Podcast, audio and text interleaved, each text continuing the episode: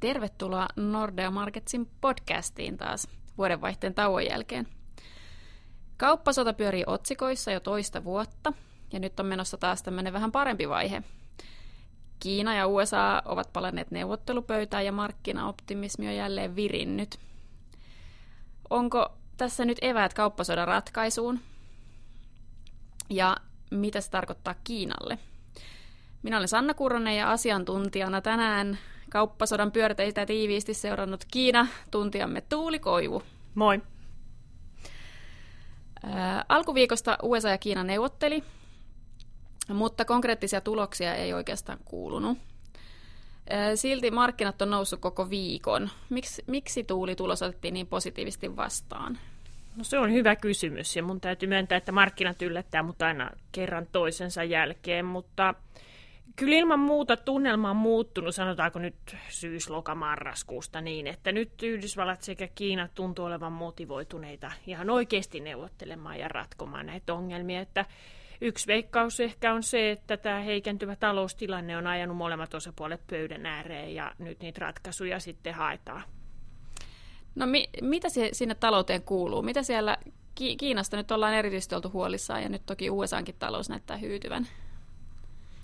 No Kiinan taloudessa niin, niin yksi sellainen varoituksen sana ihan ensin, että ei kukaan oikein tiedä, mitä Kiinan taloudessa tällä hetkellä tapahtuu.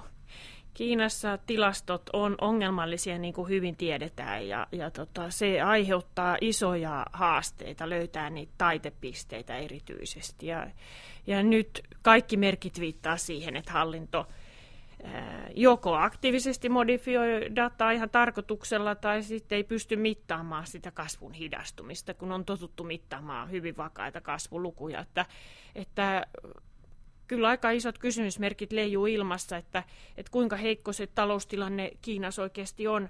Jotkut esittää hyvinkin niin kuin negatiivisia arvioita. Emme näe mitään paniikkia meidän asiakasyrityksissä esimerkiksi Kiinan suuntaan, niin ei, ei siellä missään nimessä missään paniikkimoodissa olla, mutta varmaan on se, että kasvu on, on hidastunut enemmän kuin ne BKT muutamat kymmenykset antaa ymmärtää. Missä ne arviot menee, jos katsotaan näitä varjoindikaattoreita Kiinan taloudesta, mitä on katsottu jotain sähkön kulutusta tai ulkomaankauppalukuja, jotka voi sitten saada ehkä vähän luotettavammin, niin, niin miten ne, millä niin kuin vaihteluvälillä ne arviot siitä Kiinan tämän hetken kasvuvauhdista menee? No kyllä mä oon nähnyt indikaattori, joka kertoo siitä, että kasvu on täysin pysähtynyt. Äh, pari kuukautta sitten Kiinasta sellainen aika korkean tason edustaja erehtyi julkisesti arvioimaan, että kasvu voisi olla noin parin prosentin kieppeillä. Ne uutiset totta kai poistettiin sitten netistä hyvin äkkiä. Aika moni varjoindikaattori tällä hetkellä kertoo ehkä noin neljän prosentin 5 prosentin kasvusta, että sielläkin se hajonta on suurta. Ja, ja aina näitä varjoindikaattoreita on käytetty viimeisten vuosikymmenten aikana Kiinan kasvun mittaamiseen. Niiden heikkoushan usein on se, että Kiinan talouden rakenne muuttuu hyvin nopeasti. Ja esimerkiksi sähkön kulutuksella, niin niin jos, jos alumiiniteollisuudessa siirrytään tuotannon leikkauksiin, niin on valtava vaikutus sinne sähköön Kiinassa. Että, että siellä on tällaisia rakenteellisia tekijöitä, jotka heikentää sitten näiden varjoindikaattoreidenkin käyttöä. Että kyllä mä sanoisin, että sellaista yleistä tunnelmaa joutuu niin kuin yrittää haistella. Ja se on tietysti täältä Suomesta käsin hankala, että, että siksi siellä täytyy yrittää paikan päällekin aina välillä käydä katsomassa.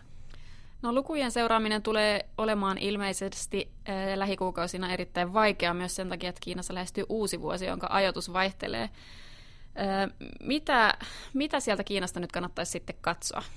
Juuri näin, että kiinalainen uusi vuosi tosiaan on tammi-helmikuussa ja meidän kalenterin mukaan niin kun se ajankohta vaihtelee, ja nyt se sattuu sinne helmikuun puoleen väliin. Se on tärkeä juhlakausi, tehtaat laitetaan kiinni, työntekijät lähtee pariksi viikoksikin lomalle, ja vuosittain vaihtelee se, että äh, kasataanko varastoihin tavaraa ennen lomaa vai pidetäänkö varastot matalina, jos varaudutaan siihen, että tunnelmat keväällä ei olekaan niin hyvät ja katsotaan se tilanne uudelleen lomakauden jälkeen. Ja, ja sekä tämä ajoitus että sitten tämä reagointi erilaisiin epävarmuuden tasoihin niin aiheuttaa sen, että tammi-helmikuun tilastoja hyvin, hyvin vaikea tulkita. Ehkä me nyt jotain tiedetään maaliskuussa, kun on sekä tammi- ja helmikuun tilastot julkia, ne voidaan laskea sitten ne luvut yhteen. Mutta tammikuun tilastoilla voi heittää käytännössä vesilintua, Se yksittäinen luku ei tule kertoa meille yhtään mitään, mutta kyllä mä muutenkin sanoisin, että, että tässä joudutaan nyt tovi odottamaan, että tämä Kiinan tilanne selkeytyy. Ja yksi sellainen tärkeä tekijä on se, että Kiinahan on, on tota, keventänyt sekä raha- että fiskaalipolitiikkaa nyt viime vuoden aikana aika selvästi syksyä kohti tämä tahti on kiihtynyt. Ihan viime viikkoina me ollaan kuultu infrainvestoinneista rautateihin, paikallishallinnon hankkeisiin. Ja jos me on opittu jotain sieltä 2015-16 vuosien elvytyspolitiikasta, niin kyllä heittämällä sellainen puoli vuotta vähintään menee ennen kuin se sitten tulee sinne talousdataa ja siihen talouden rattaisiin niin näkymään. Sama tilanne mä sanoisin oli 2008-2009, silloin kun rahoituskriisiskin päälle Lehman Brothers kaatui syyskuussa, marraskuussa Kiina teki päätökset valtavista elvytyspaketeista. Mä olin Pekingissä maaliskuussa 2009, niin silloin ruohonjuuritasolla tunnelma oli jo kääntynyt positiivisemmaksi. Luvuissa se näkyi muistaakseni sitten huhti-toukokuussa. No jos palataan vähän tuohon kauppasotaan, niin mitä siitä voisi olla sellaista positiivista, jos nyt positiiviset uutiset jatkuisi, jotka voisi auttaa myöskin Kiinaa ja, ja tietysti sitä kautta koko maailmantaloutta? Kyllä varmaan seuraava askel, nyt kun tähän niin kuin sävyn muuttumiseen on reagoitu aika positiivisesti, niin jotta nämä positiiviset yllätykset siellä markkinoilla kestäisi, niin kyllä kohta täytyy alkaa näkyä konkretiaa. Että se uutinen tai uutiset sieltä viime viikon tai tämän viikon alun neuvotteluista, niin se viesti oli aika selkeä, että tällaisista yksinkertaisemmista asioista, niin kuin esimerkiksi soijapapujen tuonnin lisäyksestä Kiinaan, maat todennäköisesti pääsee sopuun, mutta se perustava laatuinen kuilu näiden maiden välillä siinä, että mitä ajatellaan Kiinan talousjärjestelmästä ja talouspolitiikasta noin ylipäätään, niin, niin lehtitietojen mukaan niin se kysymys on jätetty kyllä korkeimmille tasoille päätettäväksi. Ja, ja nyt po, erityisen positiivista on se, että tänä aamuna on uutisoitu, että, että presidentti Siin, ehkä läheisin talousneuvonantaja Liu He, menee Yhdysvaltoihin jatkamaan näitä neuvotteluja vielä tammikuun puolella. Mutta sieltä ehkä sitten sieltä neuvotteluista ja helmikuussa odotetaan konkretiaa ja, ja mustaa valkoiselle, että, että mitä tuleman pitää, jotta markkinareaktio pysyy positiivisena. Olisiko se positiivisin tulema kuitenkin se, että tai positiivisessa massakin tapauksessa nämä olemassa olevat ää, tullit jäisi voimaan, vai uskotko, että niitä lähdetään myös purkamaan? No mä uskon, että kaikki tulleja ei pureta, että Yhdysvallat jättää sinne tietyille ongelmallisille aloille edelleen tulleja. Voi olla, että niitä hitusen ähm, muokkaillaan, niitä kohteita saatetaan tarkentaa taas takaisin enemmän sinne teollisuuden aloihin ja säästää kuluttajia sitten Yhdysvalloille näistä tuontitulleista enemmän. Mutta se, minkä mä uskon jääneen niin kuin pysyväksi politiikaksi, on ilman muuta nämä lisääntyvät vientikiellot ja investointirajoitteet kiinalaisille yrityksille Yhdysvaltoihin. Että en missään nimessä usko, että Kiina tulee antamaan niin paljon periksi omassa taloussysteemissä Yhdysvalloille, että, ettäkö nämä ongelmat muka kerta heitolla ratkeaisi. Mä oon ajatellut niin, että välirauha olisi mahdollista saavuttaa siten, että Kiina antaa aika paljon periksi, Yhdysvallat tyytyy siihen, minkä Kiina voi joustaa, mutta että kyllähän se valta-asemien heiluminen tulee pitämään nämä kaksi maata varpaillaan toisia kohti niin kuin pitkän pitkän aikaa.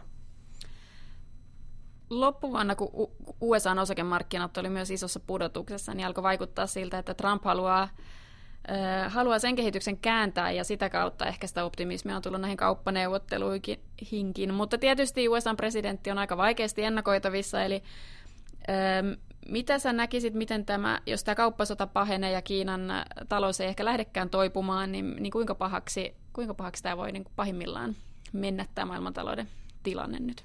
No varmaan sellaisia rakenteellisia riskejä ei ole niin kuin maailman rahoitusjärjestelmissä laajalti oli silloin 2008, että ei tässä niin kuin sellaisia rahoituskriisejä olla povaamassa, mutta totta kai tunnelmat reaalitaloudessa on, on huonot monin paikoin, myös täällä euroalueella monessa maassa, ja, ja kyllähän tässä niin kuin miinusmerkkiset kasvuluvut on täysin mahdollisia, jos ei näitä ongelmia pystytä yhtään ratkomaan. Että, että vaikea sanoa, että kuinka isoja miinusmerkkisiä lukuja, mutta, mutta ehkä se, että Saksan talouskasvu on, on parhaimmillaan ehkä tällä hetkellä jossain nollan tietämillä, niin kertoo jo siitä, että, että maat on aika hauraassa tilanteessa edelleen. Saksassa toki nämä auto, autopäästötestausten niin kuin kertaluontoiset tekijät selittää ison osan sitä heikkoutta, mutta et kuvastaa vain sitä, että, että mitä avoimempi talous, teollisuusriippuvaisempi talous on, niitä viimeisen puolen vuoden teollisuuden ja maailman kaupan niin kun, heikentyminen, niin, niin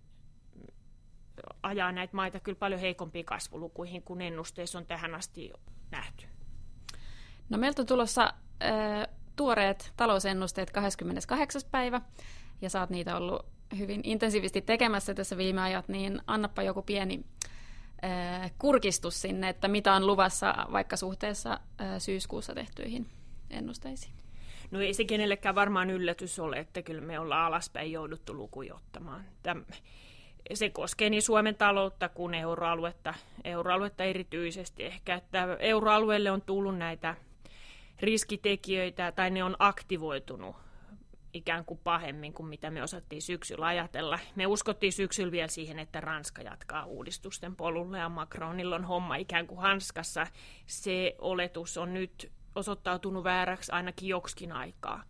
Mutta ei me olla hanskoi tiskiin laittamassa missään nimessä, että että monta asiaahan tässä on sellaista, jotka, jotka vaatii nyt poliittisia kompromisseja ja päätöksentekoa. Ja kyllä me uskotaan, että tämä epävarmuus jatkuu nyt tämän ekan puoliskon. Kiinasta tuleva epävarmuus me tässä jo käsiteltiin, mutta samoin pöydällähän on Brexit, tämä Ranskan tilanne ja, ja ja kauppasota laajemminkin, mutta me uskotaan, että sitten kun tämä suhdanne tästä nyt puoli vuotta vielä heikentyy, niin, niin päätöksiä alkaa syntyä ja seuraava vuosipuolisko, eli sitten 2019 loppupuoli voisi olla jo vähän parempaa noin niin kuin euroalueen näkökulmasta.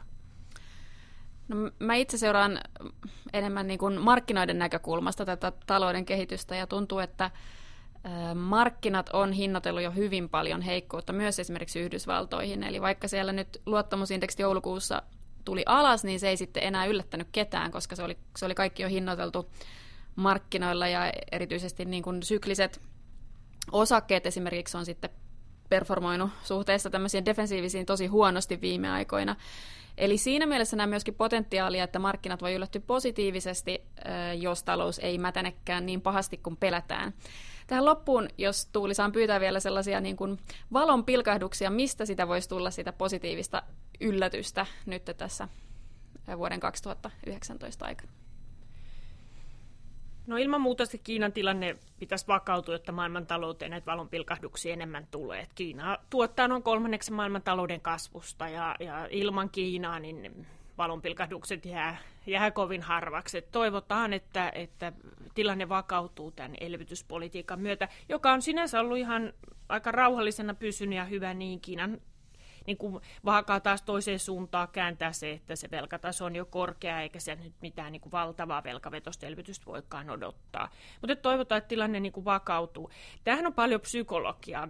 Meillä on matematiikkaa ja matemaattisia kaavoja tuolla meidän Excelit täynnä ja makrobondit täynnä, mutta mutta kyllähän tämä on paljon ihmisten mielissä kiinni. Se on psykologia, koska ne mielialat kääntyy niin Kiinassa kuin Euroopassa, miten positiivisena pysyy Yhdysvalloissa, että mistä se positiivinen uutisointi alkaa, niin sitä on hirmuisen hankala ennakoida.